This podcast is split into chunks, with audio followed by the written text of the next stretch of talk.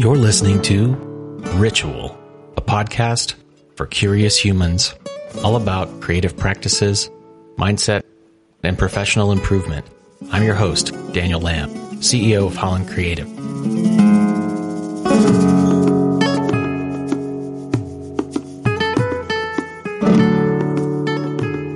Welcome to the podcast. Glad you're here today, man. Hey, man, thanks for having me, Daniel. I'm, I appreciate you. Awesome. I will now read your biography for our listeners. Prepare yourself. This is a great bio, by the way. Conceived beneath a tilt-a-whirl in Roswell, New Mexico, Brian Panowich is the latest in a long line of con men, cult leaders, sea captains, unwilling raconteurs, and caviar tastemakers on dime store budgets. He also wrote a few books and won a few awards. Sounds like it was written by a writer. okay, Brian. So let's dive into this. First of all, we you get my flagship question. What is your ritual? Oh man, you know, I just got to say that there's nothing wrong with what I'm doing. I just want to dance in my goatskin pants around these ancient ruins. Daniel, that's my ritual. that's actually that's actually not my ritual, but I listen to that from the Dragnet film, and uh, that's what kickstarts my day every day because it makes me laugh, and then I go from there. Do you want more? Do you want like reality? I do. I kind of do want reality, but we can. Um... okay. All right, man. My ritual, man. My ritual is to make sure I get up every morning and I make my bed. That's the thing. I work from home and home is my office and I write from here. So the first thing that I do when I get up is I make my bed because somebody told me one time that if you accomplish something very small immediately at the beginning of your day, then the rest of your goals or at least whatever you're setting out to accomplish, you'll feel better about doing. And I have come to find out that that's the truth. Make your bed, and then all of a sudden it feels like you've accomplished at least one thing, one goal, and then you just move on from there. And so I get up every morning, I make my bed, I feed my kids, I take them to school, I come home, and I'm Brian the writer at my desk in front of a made bed and till they get out of school. Then I go pick them up and I bring them home and, uh, then I'm Brian the dad for the rest of the day and I try to spend as much time with them as possible. We've got a really cool family dynamic here. And then, um, once they go off about their business, I go back to being Brian the writer again. And that's normally when I get my shit done is like second go around. And then I have this thing called insomnia where I end up writing normally until the sun comes up or I will be doing working on whatever project I'm working on. And that's usually when I crash out for those four or five hours and the whole thing starts again with that bed being made. Wow, that's um, that's intense. But I have to agree with you. There's something about a made bed that sets the mind right. It, you wouldn't think to, so. Though something so yeah. casual and and off the cuff, it makes a difference, man. Yeah.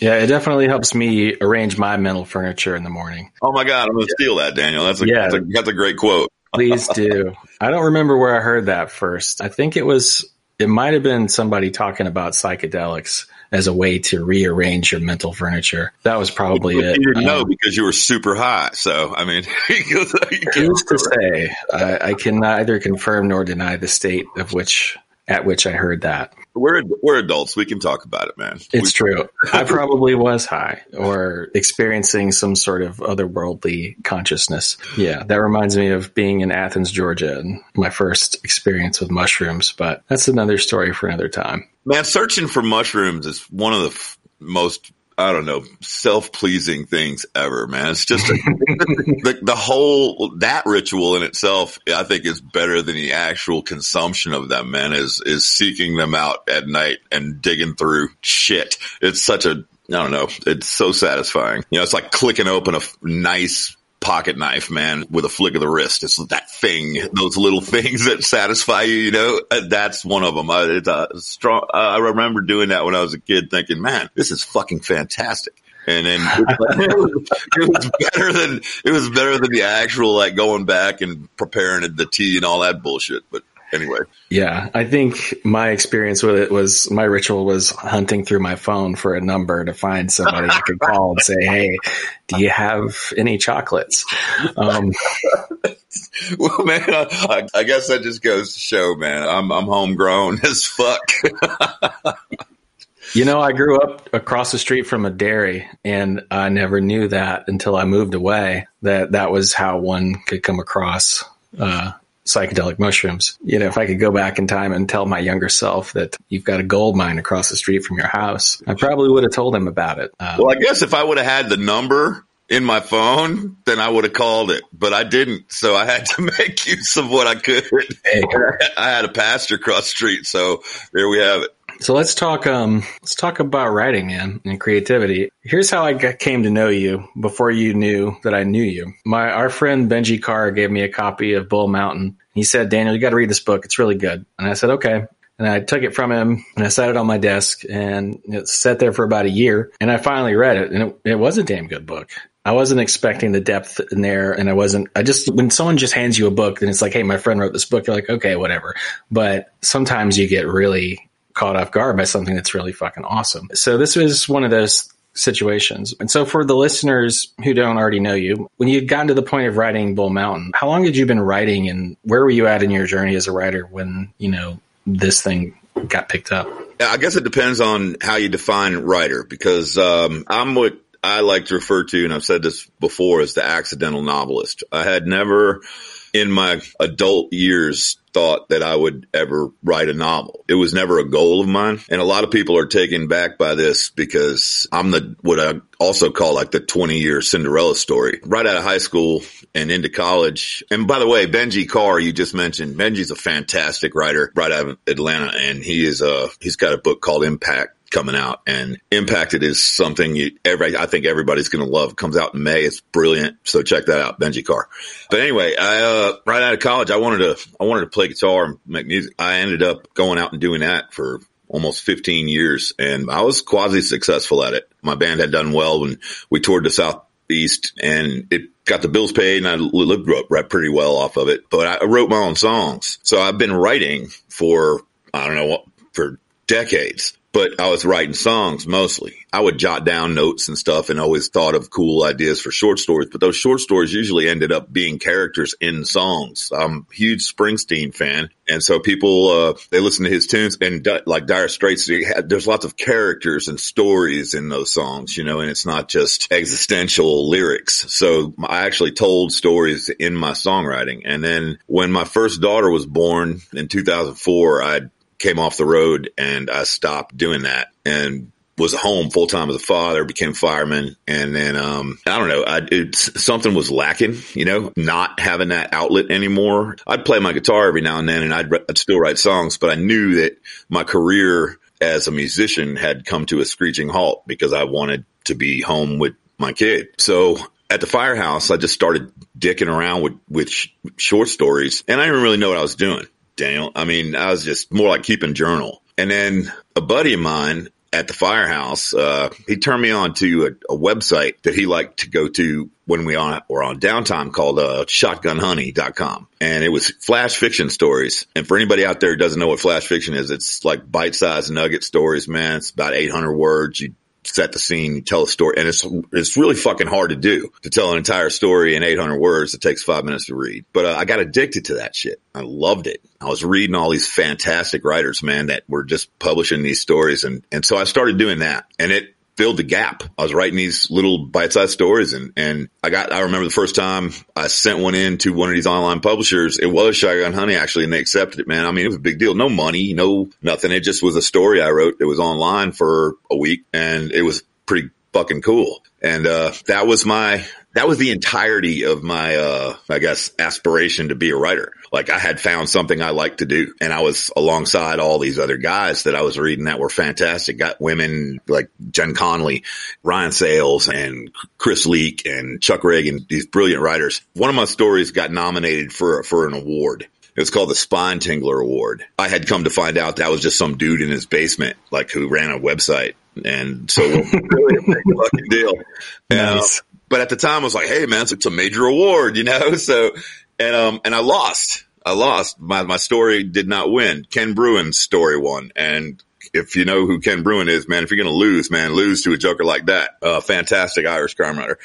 Anyway, I want to say it was about two or three months later, an agent in New York had read that short story that lost because they follow that kind of shit. They're looking for talent. And so they're looking at all these websites and they saw that and he, so he read the four stories that were nominated and mine was one of them. And he got in touch with that person, got him in touch with the guy at Shotgun Honey and he ended up put, getting him in touch with me. So this big deal like super powerful literary agent just came out of the blue and said, Hey, I read your short story and it was fantastic. Have you ever thought about writing a novel? And I was like, absolutely not. You know, I thought the, I, I, at first Daniel, I thought the guy was like the fucking prince of Nigeria. You know, he, and I was like, I was like, this is bullshit, right? He told me, he said, you know, go, go, look me up. And then when, if you ever write a novel, give me first crack at it. So I did. I looked him up and he's, like I said, he turned out to be a pretty, pretty legit agent. He was Wiley Cash's agent and Tom Franklin's agent and James Ellroy's agent for Christ's sake. And I was like, God damn, man, this dude's a big deal. He discovered Daniel Woodrell, which really sent me over the top. So I had to go out and sit in the garage for a minute, man, think, holy shit, maybe I can do this. So every third day, I was like, by that time I had my second daughter. And so I had Talia and Ivy and I was full time dad in it, but at the firehouse in the downtime, since I'm a rural firefighter, we have a lot of downtime, wrote Bull Mountain like in a closet at the firehouse. And I didn't know what the fuck I was doing. I, I mean, I didn't even think it would be understandable the way I, I, structured the novel. The novel comes from like 15 or 16 points of view from different characters and it skips back and forth in time. And I had zero idea how to write a book, three act conflict and journey and all that bullshit. Anyway, I sent it to the guy and he called me immediately and said, Hey, I want to take you on as an agent. I would like to uh, represent your book. And six months later, he sold it to the biggest fucking publisher in the world. And, um, my life was forever changed. Like I was, oh my God, now I'm a writer. And that book blew up and won awards and had me flying all over the, you know, country, touring behind it. And I was in New York and at black tie events, like hanging out with CJ Box. And I mean, like seriously, like six months earlier, I was fighting fire and coming home and cooking chicken wings. So I mean, it was fucking nuts what happened to me, man, you know? And then, but when I tell that story, a lot of people will be like, wow, man, that doesn't happen to anybody, man. It's like completely Cinderella. Yeah, it is. But I was out there putting out songs for 15 years. And then I did spend a year putting stories online. So, I mean, I was always constantly grinding out something to latch onto. And then eventually somebody did. Somebody latched onto it, changed my life. That's really awesome. I, have never heard this the called the Cinderella thing, but I have heard ten year or twenty year overnight success. Yeah, pretty much. Uh, exactly which, right. You know, oh my goodness. There's a metaphor that I came across not too long ago that really describes the the process in a really beautiful way. But I think it's kind of like planting. I think that's the metaphor, right? Before you ever see a sprout come up, in the ground, there's a lot happening that you can't see. And I think that's for those of us who seemingly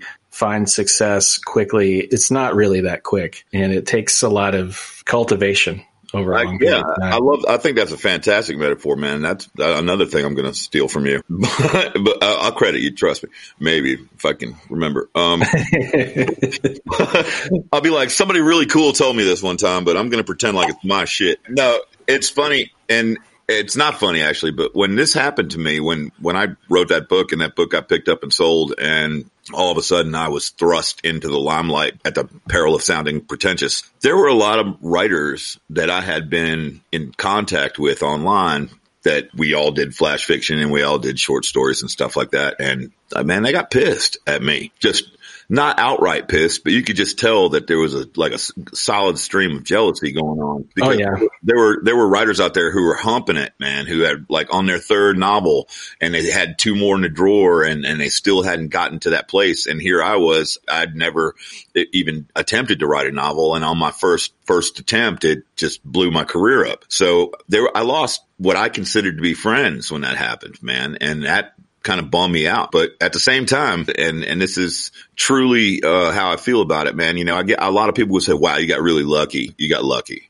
And maybe luck had something to do with it, but, um, tenacity is the party, man. I mean, tenacity threw the fucking party and luck just happened to show up. I, I feel like that, yeah, I did. There's a relative amount of luck there, but at the same time, I've been putting myself out there for decades. So my tenacity and the fact that I did write that book is what got it done. Luck simply just was in, invited, like I said, to the party. It's all about tenacity and, and making yourself accessible. And I can't, I won't apologize for that. So if anybody wanted to get jealous and shitty with me, man, then I clearly saw where uh, where they stood on our friendship. Yeah, people struggle with their mindset, and a lot of times these haters are super insecure or jealous about their their own lot. And what lies behind that, you know, on the other side is what, what happens if you do get success, right? Because success also comes with its own challenges as well.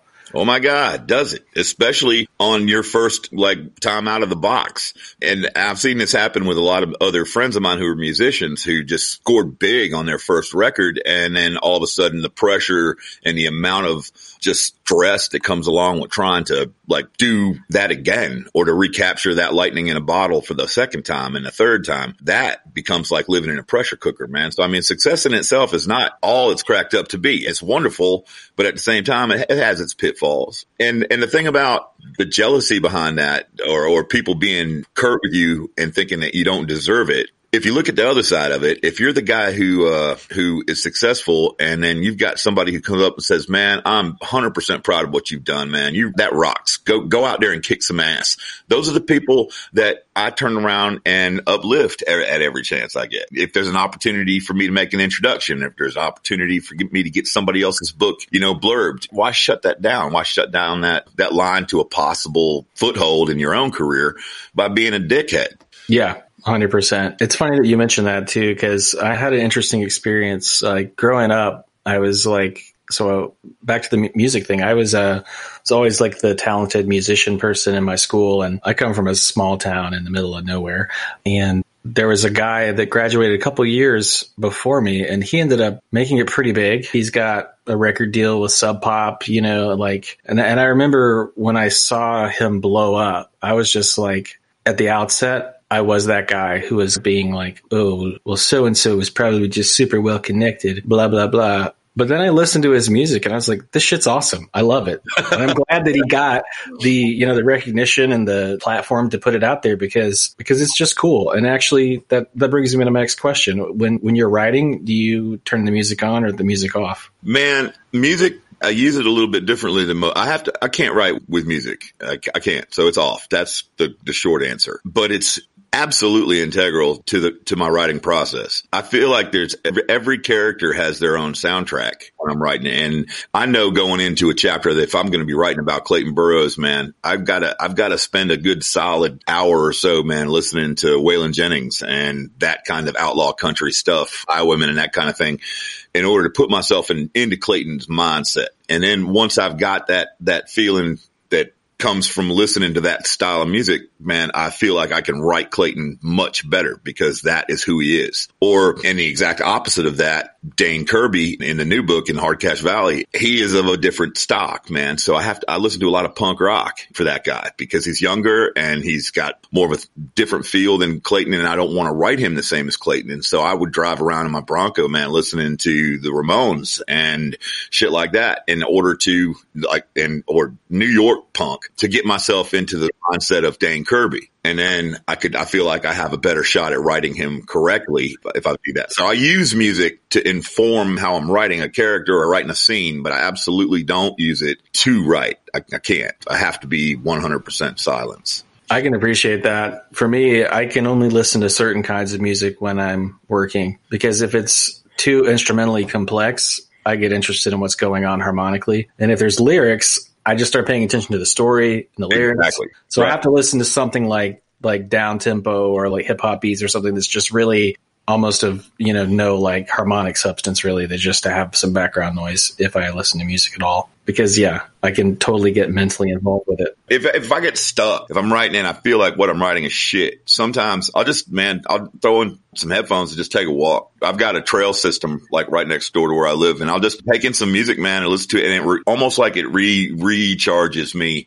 to come and sit back down at my desk and, and get get some work done, and then I feel like I'm I'm in a better place. So music is like I said, it, it kickstarts me in ways that I need because if I didn't have music around then I don't think I would be the writer that I am, honestly.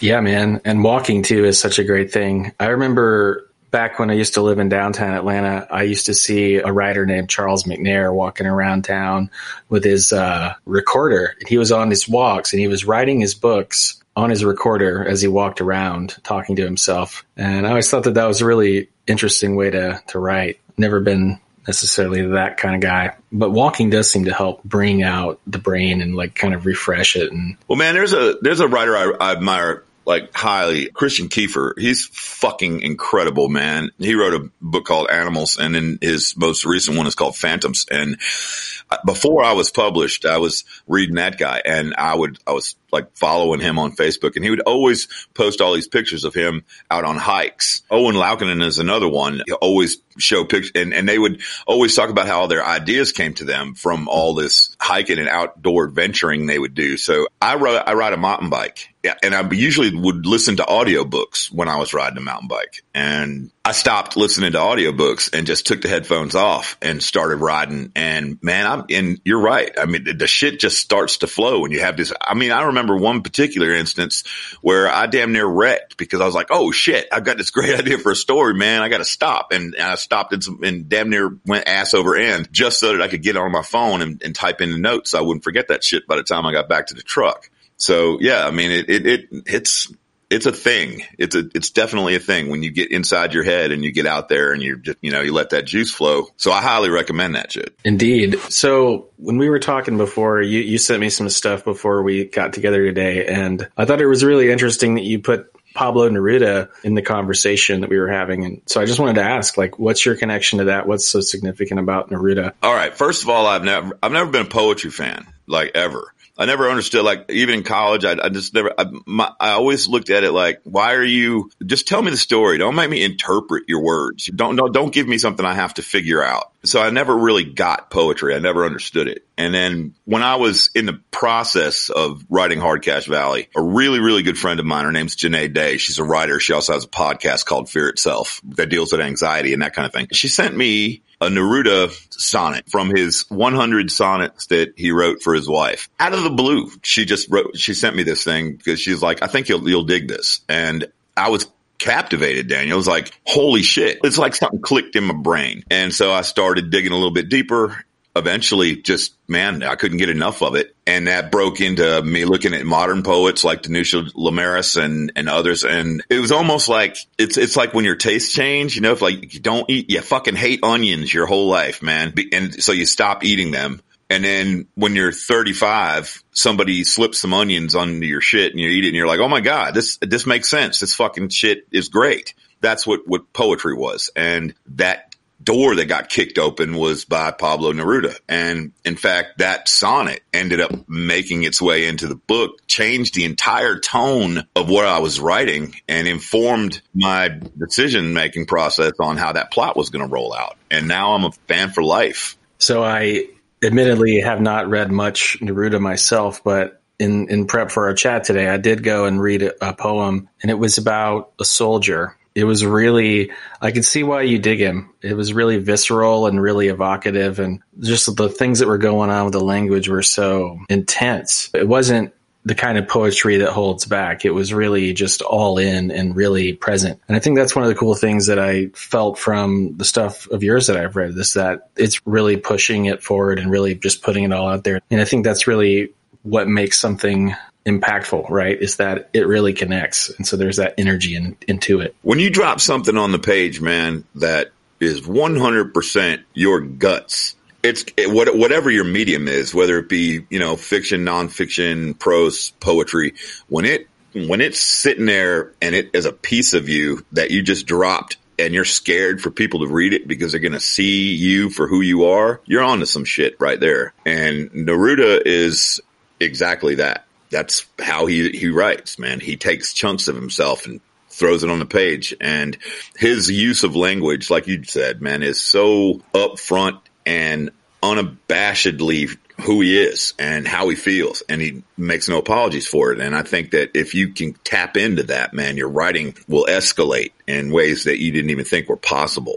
And I think that's what poetry is. And that, like I said, man, he kicked me into gear. So now I try to consume as much of it as I can. Now there's, there's some shitty poets out there, man. And I'll be the first one to tell you that like even people talk about Shakespeare I'm not a fan of Shakespeare. I, I think that N- Neruda was destroying like what exactly love means. Whereas, you know, Shakespeare was not, you know, and, and, a lot of people say, what? That's blasphemy, man. But it, I guess it's all about taste. Yeah, I think it's all about taste and it's about frame of reference. And I think that given the world that we live in, where everything is really a lot of times can be taken with a grim dose of starkness and grittiness. You know, visceral, viscerally written things that don't really bother with so much of the structure and the form. I don't want to evoke too much of the concept of postmodernism or absurdism, but you know, we get into these conversations, we read these things, and I think it takes a lot of power in writing to disrupt. And I think that that's what's cool about stuff like that. Yeah, most definitely. When we were talking earlier before we started doing this, um, when we were going back and forth with our with email, getting prepping up for this, you said you have a tendency to to get dark and lean toward the morose, and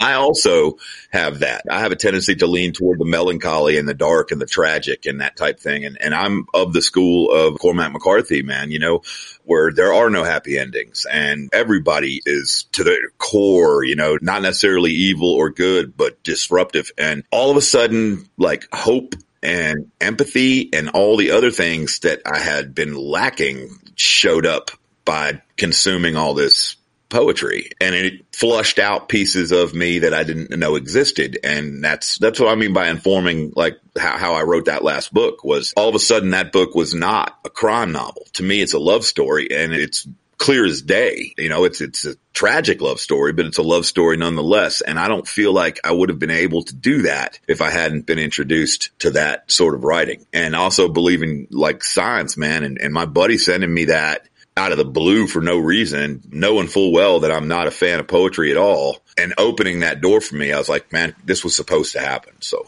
that's awesome. You, you got to keep your eyes open for, for that kind of shit. Totally. Yeah. I didn't want to jump the shark and mention Cormac McCarthy because I'm sure you probably get that from time to time. But, um, yeah, I really like how you mentioned that there are no happy endings. I think that's one of the things that I like about his work. And that's one of the things that I like about a lot of more modern stuff is that writers are more willing to leave an open end at the end of a novel or a short story. And especially with like you mentioned flash fiction. I think that's probably what I, I've read a lot of it and a lot of people I think err when they try to wrap things up. And I think that the nature of a 500, 700 word story is that you should leave the reader with more questions than answers because absolutely it's, it's, like an appetizer. You don't want to spoil the dinner, you know. There was a story I wrote called "Dancing in the Dark." I was involved in a uh, everything comes back to Springsteen with me, man. Like, some some writers were putting together Joe Clifford and and and some other writers were putting together an anthology of Bruce Springsteen song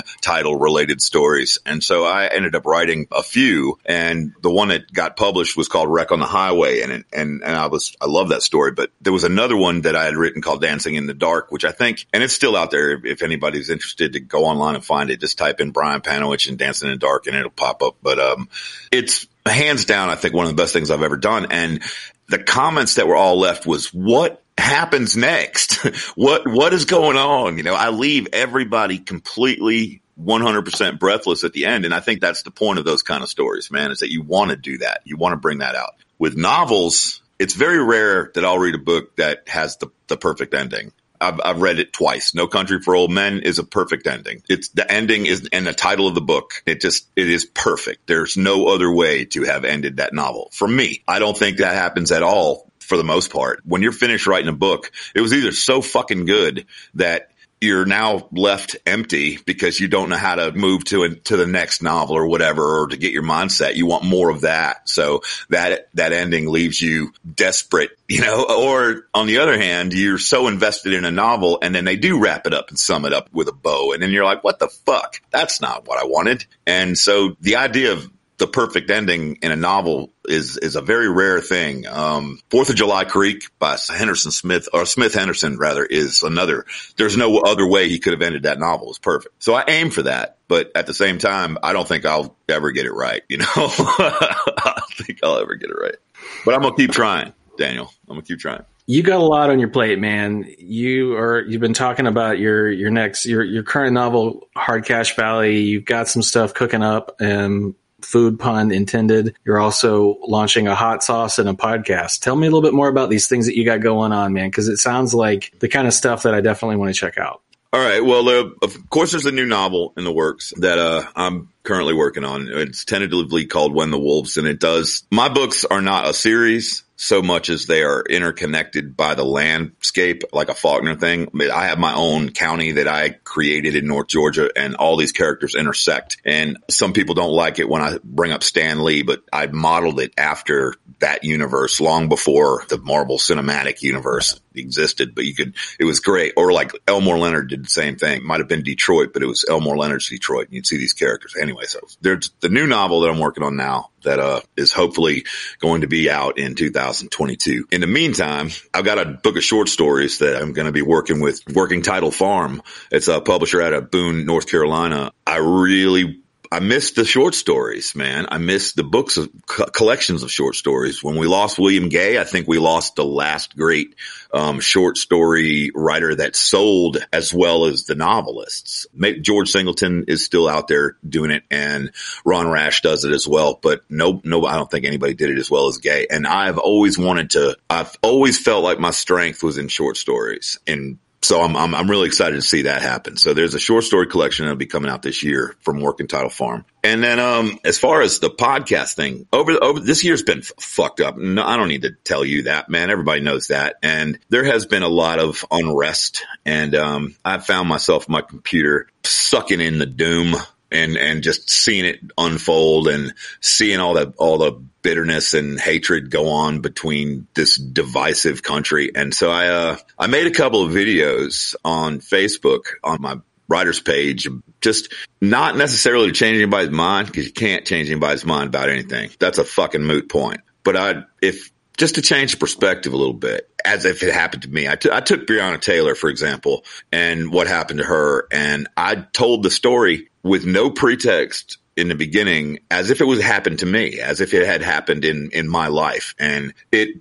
got some major, major feedback from people who, who said, Brian, you should do this more often. So I, I had, I did a couple of them and then, um, it turned into something where I had so many people asking me to do it, but I don't, necessarily want to do videos on Facebook. So I figured I would turn it into a, a different medium and start this podcast. So waxing chaotic will be a, a thing that I'm going to start up. I'm going to start up in February. And uh, I think at first I, I might have a couple of people on to talk about. It's not going to be a writer's thing. I don't want to do that necessarily. I mean, I'm not saying I won't talk to writers, but I, I want to talk to people who are trying in some way to make the world a better place in their small bubble of a, whatever they're involved in and shine a light on that so that we've got some kind of, I don't know, hopeful thing coming out of this shitty year. I want to, I, and, and, and man, I have a tendency to, to be funny sometimes, man. So we'll see how that, that works.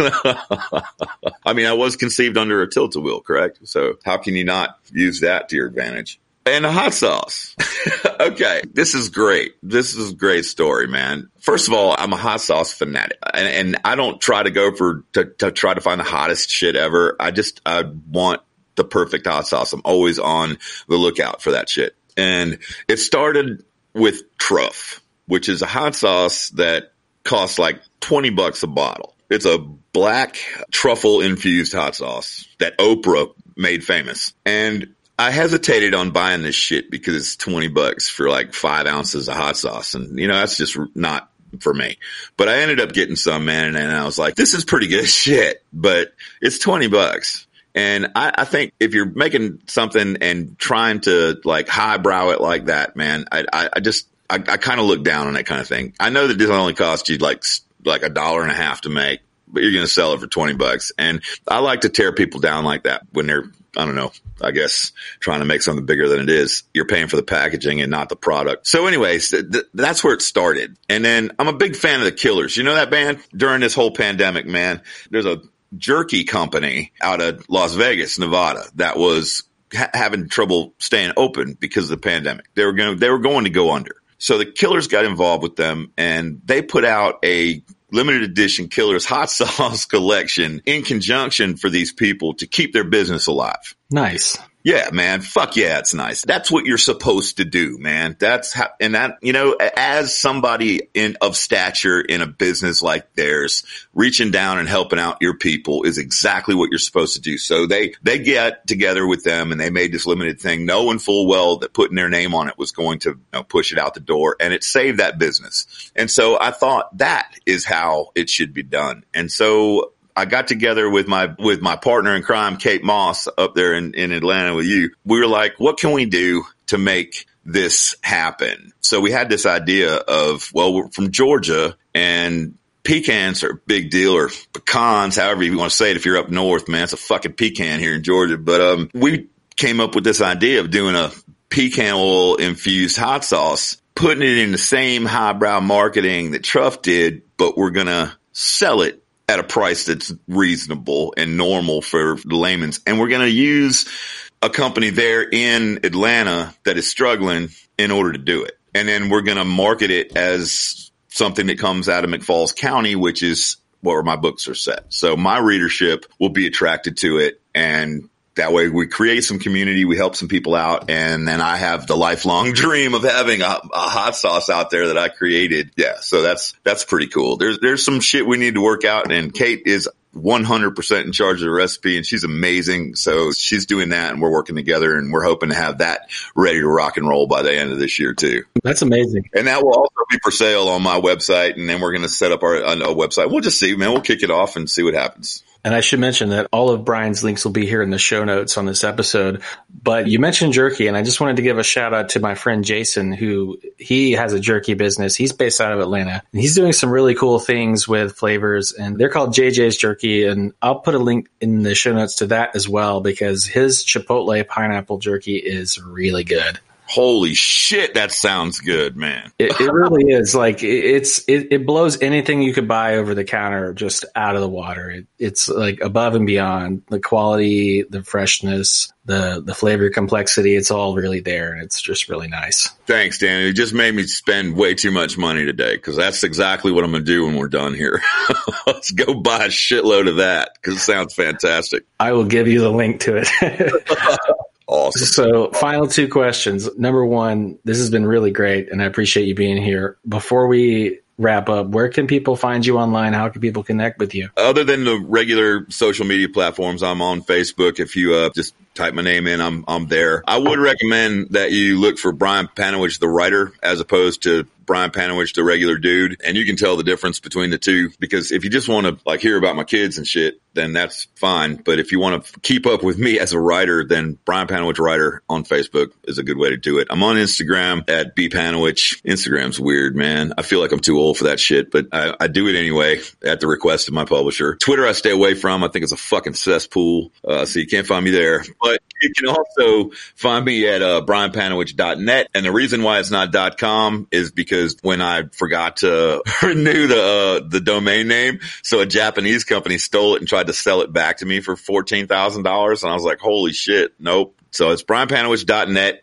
And right now, if you go to it, you're going to see a lot of stuff about Hard Cash Valley and the new book um, that's out currently, the one that came out this past year. But within the next couple of weeks, it's going to flip around and you're going to see a lot of things on there. I'm doing some McFalls County t-shirts and lots of swag and, and different things. And it's, there'll be connections to my new podcast and connections to this hot sauce thing that we're doing. So if there's anybody out there, and this all goes back to how we started this conversation, if there's anybody out there that's writing and has a question or, or wants to talk about the process or, or what to do or, or how to get involved in this industry, man, I am wide open for questions like that. I always will be. I feel like it's the way to keep myself grounded. You can email me right out of that bpanowich at yahoo.com, man, and I'll shoot the shit with anybody who wants to talk about it. Awesome. We talked a lot before the conversation about community, and obviously you and I are involved with Broadleaf Writers Association here in Georgia and, you know, in Atlanta. Could you talk a little bit more about community in general and what kind of impact that's had on you? Yeah, absolutely. Um, Broadleaf Writers Association, which was the brainchild of Zach Steele. He's a, another writer in Atlanta. He got me involved and he, got you involved in, and it's, it's been a lot of fun. But I, I think that something that is very important about the community is that associations like, and I'll just leave it in Georgia, associations like Broadleaf or like the Georgia Writers Association and these groups, they need to overlap. I think that all of them should be out supporting each other. And I think that sometimes if you're involved in one group, then that's where all of your focus and energy goes. And in, if, if we were actually to combine forces and everybody was overlapping and everybody was attending each other's events, then we have a, like a massive community as opposed to these small little tribes. You know, we're, we're all in the same tribe. So we might as well overlap and do that. And a lot of good can come from that. And a good example of that is during this runoff election that was going on here recently in Georgia when the whole world was looking at Georgia, an author in Atlanta Colleen Oakley. She's amazing. She put together an, an idea where we would get a lot of writers from Georgia to speak our mind about this runoff election. And we made a video of each of us reading a section of a letter she composed on behalf of Jon Ossoff and Raphael Warnock. And man, we, we posted that video in a few places and it got a lot of traction, man. And I honestly do believe that we made an impact as far as voter turnout for the people that are readers, you know, of us. And so that kind of thing is powerful, Daniel. I mean, it's really fucking powerful. And if there was more of that going on, then I think that, I think it'd just be a beautiful thing. And like I said, Broadleaf is a wonderful way to get involved in, in a community if you're a writer in Georgia, and but so is the Georgia Writers Association. So is uh, what's going on in Dahlonega. These festivals, and I think that if all of them overlapped and, like I said, man, got involved with each other's organizations as far as just pushing everybody who's involved in their collection of members toward other organizations, then you have this massive amount of people at all times for all these organizations. And it, it just opens a lot more doors for everybody involved. I think that community is a f- wonderful thing, but I don't think that you should just stick to one. I think that you should branch out and all of us and, and as board members for, for Broadleaf, it's our responsibility to make sure that the people who are involved in Broadleaf and who pay to be members of Broadleaf also get to experience all these other things that we should be letting them know about. So yeah, I'd have to agree with you. I think that community and network and connection is so important. I definitely wouldn't be, you know, where I'm at with, you know, having this podcast and having this business without other people, without connection and without the communities here in Atlanta and around Georgia. It's, I would absolutely underline everything you just said because it's just really important. Awesome. Final question. Midnight truck stop readings, fact or fiction? Fact. All right. I don't think we should reveal what that is on the podcast. We'll have to have you back again to talk more about that. Leave people with a desire to know more. This has been a really fantastic conversation, Brian. Thank you so much. Man, brother, you're welcome, man. Anytime. This was fun. It's always, it's always fun to talk to somebody, man, who is, uh, got good questions, great stuff and lots of teeth. And, um, I appreciate you having me here, man. It's been a, it's been a blast. I hope I get to do it again. Thanks for listening to Ritual. If you enjoyed this episode, leave us a review. Your ratings and reviews help more people like you find our podcast. Don't forget to subscribe and share this episode with someone that you think would love it. Special thanks to our producer, Emily Milling, and her team at The Ultimate Creative, and our amazing business manager, Erica McCauley. I recorded the intro music for this podcast with Spencer Garn at Diamond Street Studios here in Atlanta. Until next time, I'm Daniel Lamb. And just remember, everything that you need to be creative is right here with you, within you, in this moment.